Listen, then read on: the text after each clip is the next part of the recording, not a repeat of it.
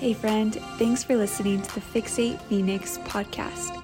We are praying that you are blessed by this week's message.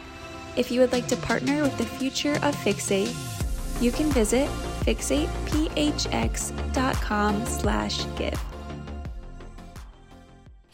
Jesus, we are so grateful for your word. We thank you for your love for us. I pray, Lord, as we dive into your word, that we would not put anything into this text or pull anything out of this text that was not intended, that we would be good stewards of what you have given us. Lord, we praise you and we turn our eyes toward you today. In Jesus' name. And everyone said, Amen. Amen. John 11. A little bit about this story. This is a story about three siblings, 12 disciples, one Savior, and a bunch of strangers. It's a really cool story. This story has kind of become a bit of a testimony for my family and I in this season of church planting, in this season of life.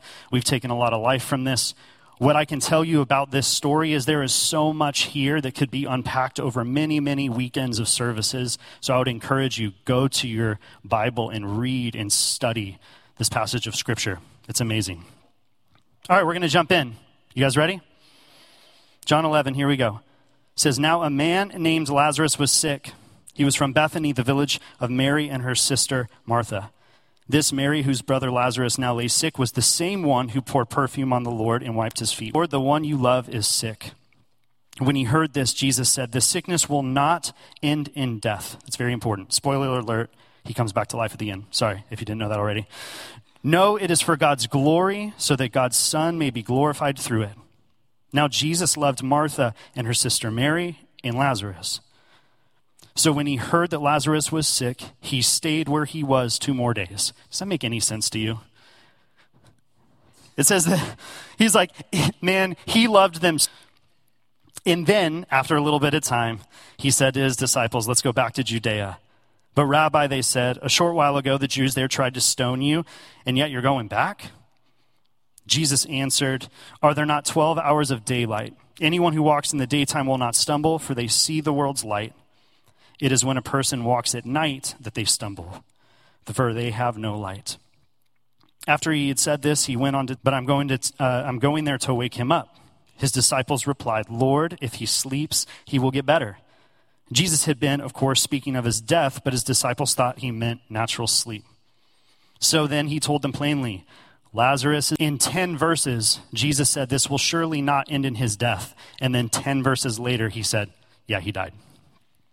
Have you ever been in a season of life where you feel like the thing the Lord had spoken to you is a contradiction? There's something profound and beautiful and crazy happening in this situation, and that Jesus told them from the beginning, four verses in, exactly how the story was going to end. But halfway through, there's a speed bump, right? The dude that wasn't supposed to die dies. Have you ever felt that? Have you ever felt like your season of preparation or journey feels like a contradiction? Let's keep going.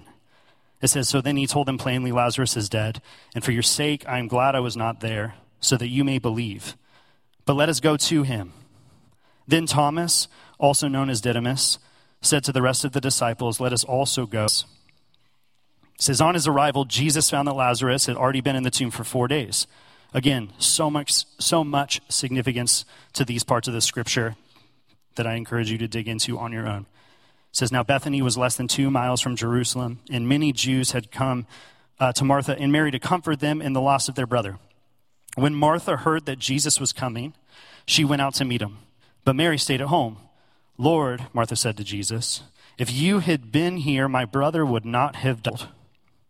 But I know that even God will give you whatever you ask. Jesus said to her, Your brother will rise again. Martha answered, I know he will rise again in the resurrection at the last day. Good Christian answer. Jesus said to her, I am the resurrection and the life. The one who believes in me will live even though they die, and whoever lives by believing in me will never die. Do you believe this? Yes, Lord, she is to come into the world. Theologians would tell you that that is actually one of the most profound tiny sentences in Scripture because she was one of the first people to nail it right on the head. You are the Messiah, the Son of God, who has come into the world. There's something beautiful there. After she had said this, she went back and called her sister Mary aside. The teacher's here, she said, and he's asking for you. When Mary heard this, she got up quickly and went to him. Now, Jesus had not yet entered the village, but was still at the place where Martha had met him. When the Jews who had been with Mary were in the house, comforting her, noticed that she jumped up. Uh, I'm making, I'm putting more words in. I just prayed that I wouldn't do that. Uh, notice how quickly she got up, not jumped up, and went out. They followed her, supposing she was going to the tomb to mourn there. When Mary reached the place where Jesus was and saw him, she fell at his feet and said, Lord, again with the accusation, if you had been here, my brother would not have died. And listen to Jesus' response. When Jesus saw her weeping, and the Jews who had come along with her also weeping, he was deeply moved in spirit and troubled. Come and see, Lord, they replied. And then the shortest scripture, shortest verse in all scripture, Jesus wept. You see his humanity just fully on display in that moment. Then the Jew says, See how he loved him. But some of them said, Could not he who opened the eyes of the blind man have kept this man from dying? Almost done. You guys still with me? Jesus, once more deeply moved, came to the tomb. It was a cave with a stone laid across the entrance. Sounds kind of familiar. Sister of the dead man. By this time there'll be a bad odor, for he has been in there for four days. Then Jesus said, Did I not tell you that if you believe, you will see the glory of God? So they took away the stone. Then Jesus looked up and said, Father, I thank you that you have heard me. I knew you always hear me, but I said this for the benefit of those people standing here, that they may believe that you sent me. When he had said this, Jesus called in a loud voice, Lazarus, come out. That's my loud voice of linen and cloth around his face. Jesus said to them, Take off the grave clothes and let him go. So I'm a dad of four kids, and anytime I tell this story, my kids always act out like Veggie Tales. They're like, like Lazarus coming out of the, the grave. So that's, you're welcome. That's a gift to you. That mental picture. There's so much happening in this story. The first thing I just want to point out is how beautiful it is that we have a Savior that doesn't sit us on the roller coaster, step out of the roller coaster, and hit go. Jesus takes the front seat and he allows all of the emotion and the pain and the journey and the confusion and the potential understanding of contradiction. He just gets in the car with them, gets right in the front of the roller coaster, and he goes, Let's go for a ride. It's beautiful that we have a Savior that's not distant and that He's with us. Amen. So here's a few takeaways. He wants to shape you, not hurt you. He wants to shape you, not hurt you.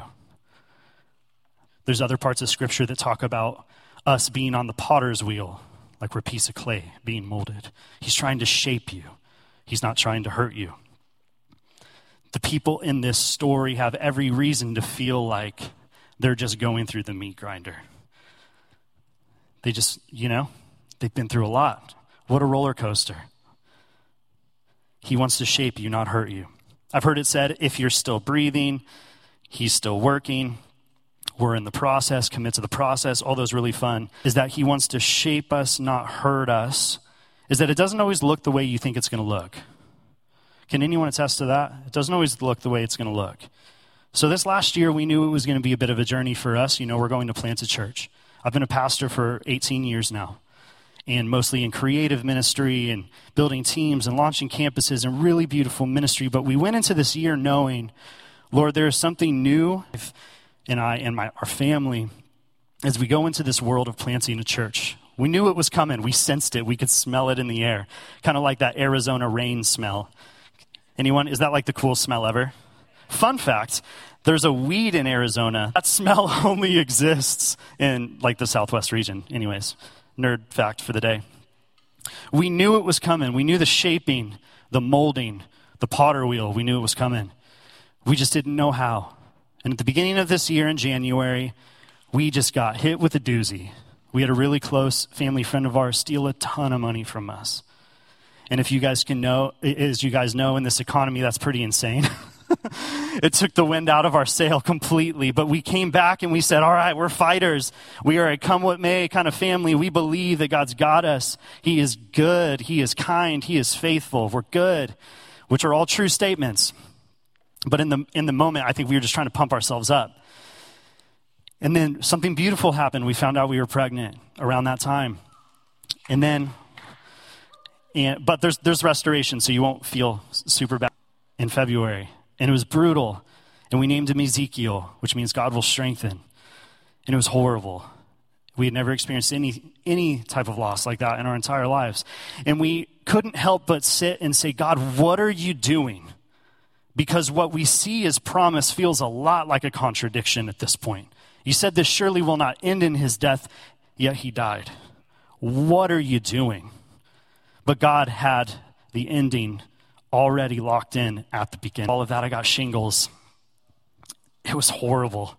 Guys, I don't recommend shingles to anyone. It's not fun. And there's a, in, in the book of Job, Job gets covered in boils.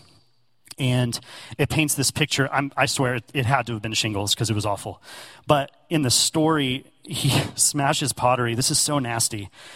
And he takes that and he scrapes the boils off of his body. So my friends were calling me Job Turco. I'm glad I'm suffering for your amusement. Um, but that season was really rough, right? Three hits, boom, boom, boom. And I'm like, Lord, this preparation feels a lot like contradiction. And what I learned in that season when I was sick with shingles is I was in our little casita. We have a little guest house because my, my in-laws live with us half the year. So I was in there isolating from the babies so I don't give them chicken pox. There's the whole thing. More nerd stuff. So I'm sitting there and I'm writing and I'm praying and I'm seeking the Lord. And I just start drawing empty barrels. Any Lord of the Rings fans? You know, like the barrels the dwarves got in? Sorry, I saw one hand in the back. I see you. Um, I drew these empty barrels in my journal and I said, Lord, what do these barrels mean? And he said, Nathan, there's still some stuff at the bottom of the barrel that I couldn't get to. Right at the very edges, right at the very bottom. I couldn't get to until I emptied you completely. And it broke me all over again. Does it ever feel like your season of preparation feels like a contradiction? Friend, today, if you're struggling, if you're hurting, pain that you're experiencing is wasted, He's for you, He's not after you. He's pursuing you. That's different than He's after you. I talk to people all the time that feel like the Lord has just got their number. He's, there's like, man, God's after me. He's always punishing me. He's always after me. And I would, I would argue that the Lord loves you and He's trying to embrace you and He wants to shape you, not to hurt you. Every step, moment of waiting, every moment of breakthrough and victory. For Mary, for Martha, for the disciples, for all those strangers that were watching, for Lazarus, who missed most of the story. He just got to show up at the ending. That was cool. And for you and for me. And just like it, your story is crucial for you, for those around you, and for those who would hear your testimony one day. The Bible says that we will overcome by the blood of the Lamb and the word of our testimony. He's using the hurting, the waiting, the broken moments to shape you, not to hurt you. So, where's our anchor point? Psalm 118, 29. Anchor ourselves and remind ourselves that He's trying to shape us, not to hurt us. So, second takeaway from this scripture that's really beautiful, and I thank God for every morning, is that He can handle what you bring to the table. I can tell just by standing here and by sitting here, last service and this service, that this is not a church that checks their baggage at the door. You bring it in with you, which is what you should do, because we have a Savior that can shoulder all the weight of the world. So if you ever feel the pressure to come in here and pretend to be something you're not or have it together, friend, you are in great company. We are all bringing some baggage. He can handle what you can bring to the table. Praise God for that. Mary and Martha confronted him. Second one, he's in town. He's like, hey guys, I'm sorry. They're like, if you had been here, my brother wouldn't have died. And it's full of grace, and he just embraces them. It even says that he wept with them. And then a couple verses later, it says, again, moved, like he was moved again. It's powerful. I'm thankful to have a Savior like that. Hebrews 4 14 through 16. It says, Therefore, since we have a great high, let us hold firmly to the faith we profess. For we do not have a great high priest who is unable to empathize with our weaknesses, but we have one who has been tempted in every way, just as we are, yet he did not sin. Let us then approach God's throne of grace with confidence, so that we may receive mercy and find grace to help us in our time of need. There was this one time when I was 19 and I lived in upstate New York for like a hot minute. I moved up and I was a youth pastor at the time, and there was a bunch of teenagers. And what you do when you're in upstate New York and you're in farmland is you go and like, I don't know, there's only farms around. So what you do is you go sneak onto farms that you think are abandoned, abandoned. So you can kind of see where this story is going. I'm the only 19 year old in this equation, so I'm the adult and the responsible one. Here's the deal I'm about to turn 38. I'm a different man now. I have kids. I'm a more responsible person. But at the time, abandoned farm. And I'm like, lead the way. Let's go. So we go to this farm and we're playing and we're jumping around, and all of a sudden I'm like, you know, this looks like fresh hay. And I'm like, um, that looks like a new piece of machinery. And no joke, within seconds of me saying, guys, I don't, I don't think this is an abandoned farm. A piece of farm equipment collapsed on one of the kids. Horrible, horrible. I had to wrap my shirt around his head. It was like a whole thing. He's okay now but he was, he was injured enough to where we had to call the police and ambulances had to come. It was a whole thing. So, fast forward three weeks later, I'm standing in front of a judge. I had no moral high ground left. I had no defense. I was a dummy for even being there, let alone allowing these teenagers to go. How grateful are you? I know I am. That I have a great priest. He knows my potential. He knows my weaknesses. He knows my ups, my downs, my middle grounds and he still advocates for me. He is our great high priest. How awesome is that? It's the best friend you could ever have, knows you fully, and still sticks up for you. The last takeaway is that we're his and he loves us. You are his and he loves you. Team's going to come in a second, but can I just remind us of this story in um, Romans 5. It's the Eugene Peterson translation. I don't have it with me, but I'll paraphrase it. Have you ever been in a hotel room and you walk up to the extra door in your room and you open it and then there's another door? Anyone ever see that? It's for adjoining rooms, right? And in Romans 5 in the Eugene Peterson translation, uh, message translation, it says that we open our door to God and realize at the exact same moment that He's already opened His door. He always hoped we might stand out in the wide open spaces of God's grace and glory, standing tall and shouting our praise. We are His own. You are His own, and He loves you. He wants to shape you, not hurt you.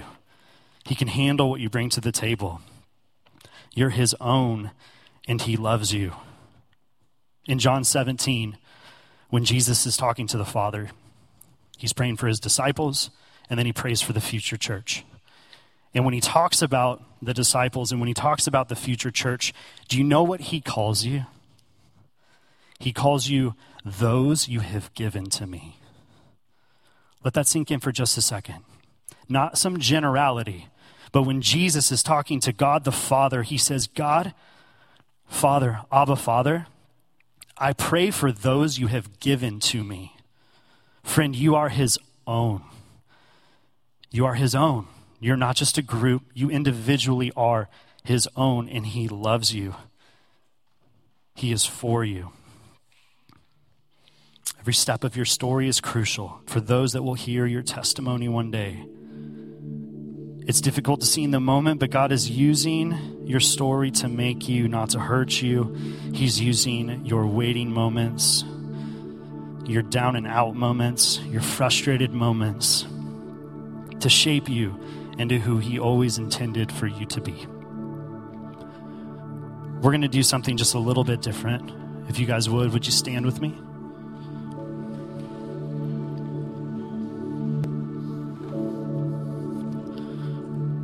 We're going to do this little bit of practice and reflection moment called Ask, Be, and Rest.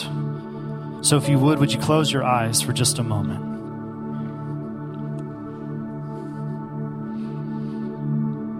It's just you in an audience of one, just looking right at your Creator. You're going to ask the Lord right now. I challenge you to do this. It's tough, but you got this. Ask Him what He's trying to teach you, what's He trying to tell you?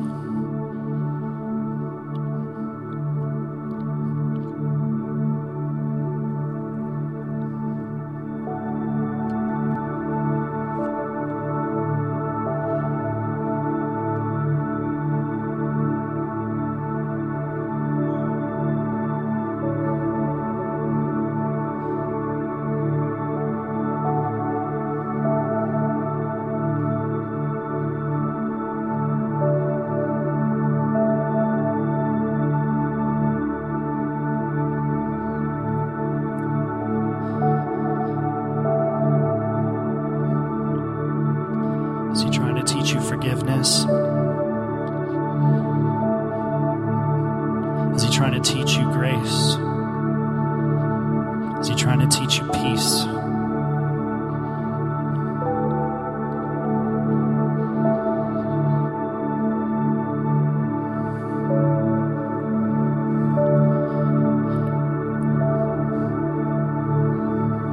We're going to do the next step of this, which is Be. Going to take a little page out of Mary and Martha's book. And we're going to tell Jesus exactly how we feel. We're going to be honest in his presence right now because we have a great high priest. So now that you've asked him what he's trying to teach you, I want you to tell him how you're feeling about that right now.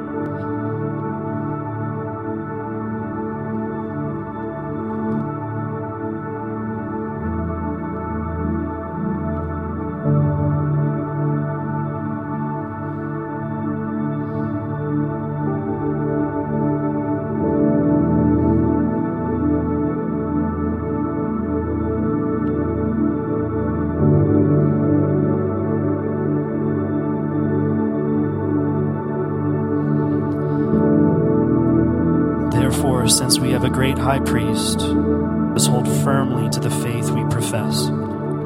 For we do not have a high priest who is unable to empathize with our weaknesses, but we have one who has been tempted in every way, just as we are, yet he did not sin. Let us then approach God's throne with great or his throne of grace with confidence, so that we may receive mercy and find grace and help in our time of need.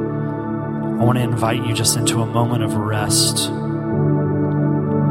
You are His own, and He loves you. He calls you by name. He's not in a hurry.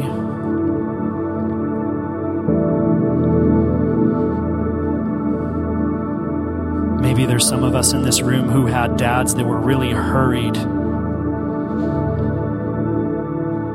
In the moments you think back on and you're trying to show your dad something beautiful, hey, I made this, and he rushes past you. We don't have that kind of heavenly father. And he calls you his own.